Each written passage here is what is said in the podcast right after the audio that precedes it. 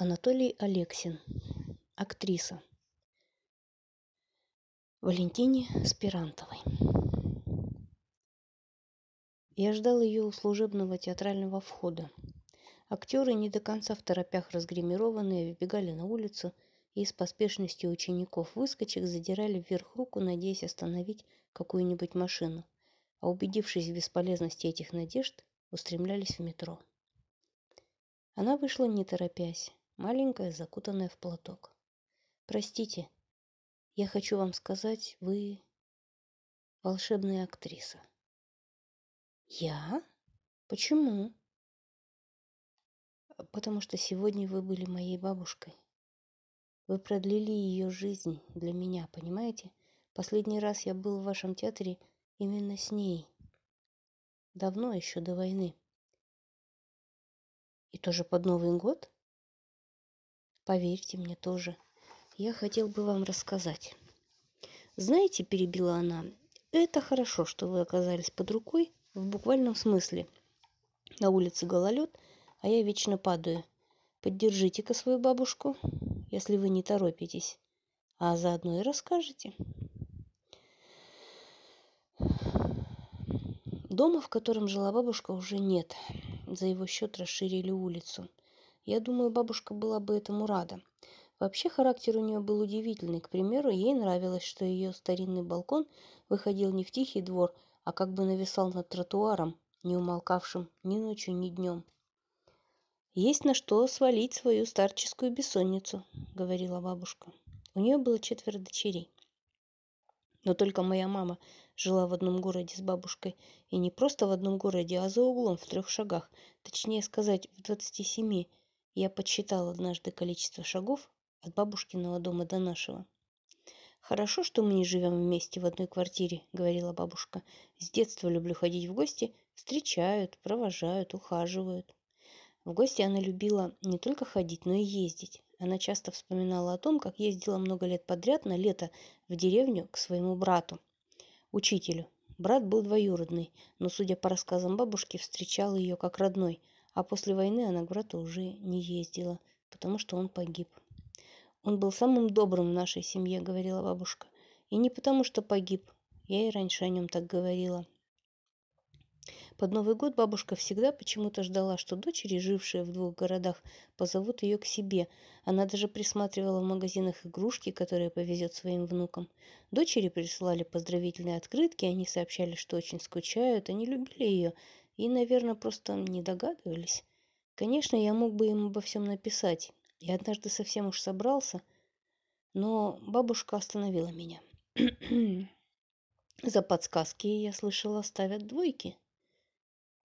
«Ставят», — ответил я.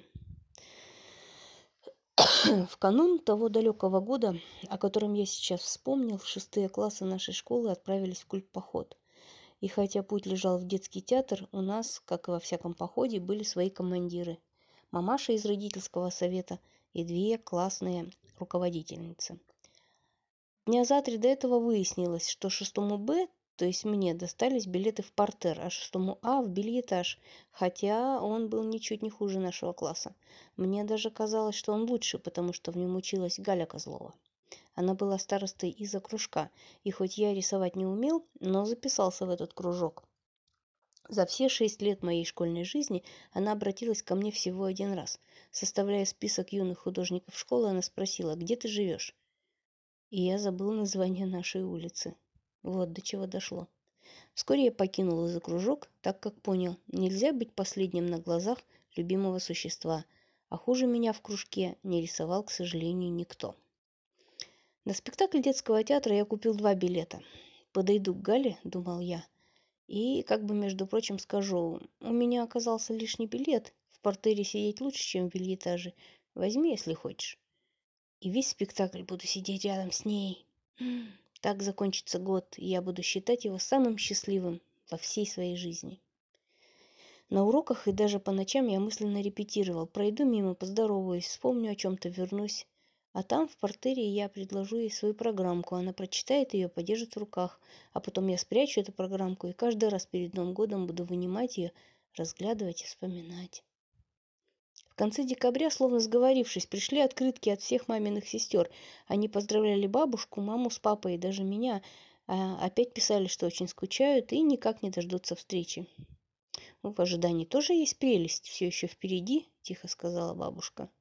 Мама и папа стали объяснять, что им очень не хочется идти завтра в какую-то компанию, но не пойти они не могут. И я в тон им с грустью сказал, а мне завтра придется пойти в театр. Бабушка стала поспешно искать что-то в сумке. Тогда я вдруг неожиданно для себя произнес. «Пойдем со мной, бабушка, у меня есть лишний билет». Родители очень обрадовались.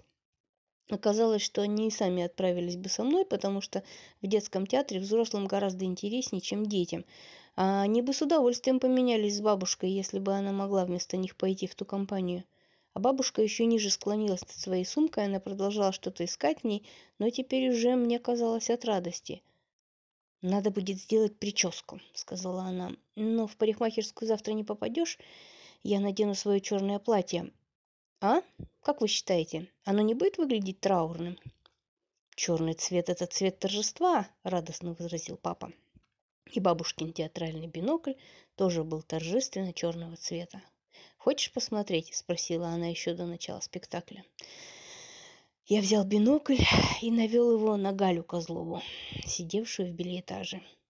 Как здорово, думал я, как здорово, я от нее далеко, а она рядом со мной, совсем близко, но этого не замечает, я могу тайно разглядывать ее подбородок. В это время бабушка обратилась к моему соседу по партии, который в театре оказался нашим соседом. «Дай-ка мне на минуту твои очки. Я думаю, оправа для тебя неудобна, велика, совсем не видно лица, и стекла плохо протерты. При такой люстре это сразу заметно, протирать нужно вот так». По профессии бабушка была глазным врачом.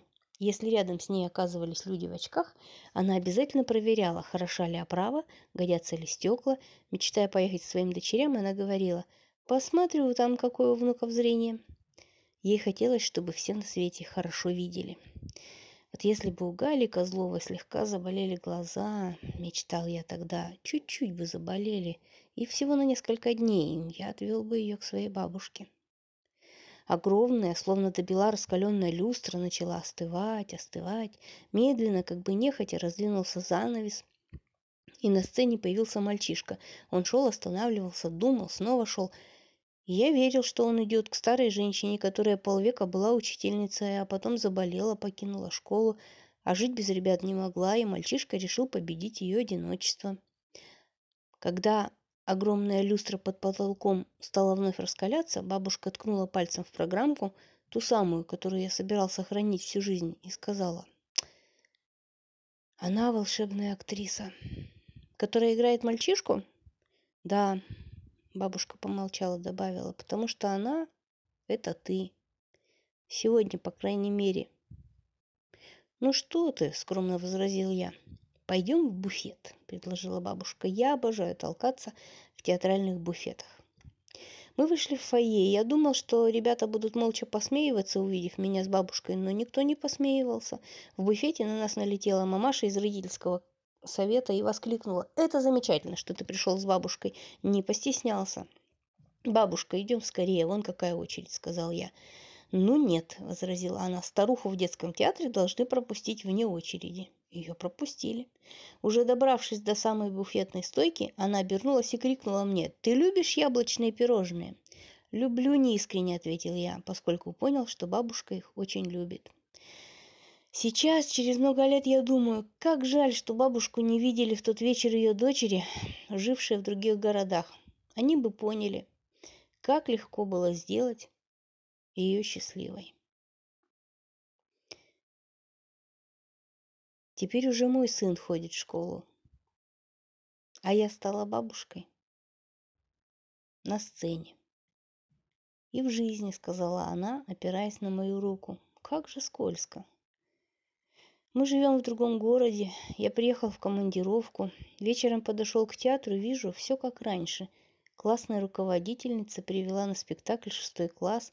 Один мальчишка у нее заболел, и она предложила билет. Помолчав, я добавил. Спасибо вам. За что в самом деле? Вы продлили для меня ее жизнь. Вы заставили меня вспомнить. А ей в тот далекий вечер вы помогли ясней разглядеть меня. И она стала счастливее, разве это не чудо? Актриса крепче оперлась на мою руку, хотя льда в этот момент у нас под ногами не было.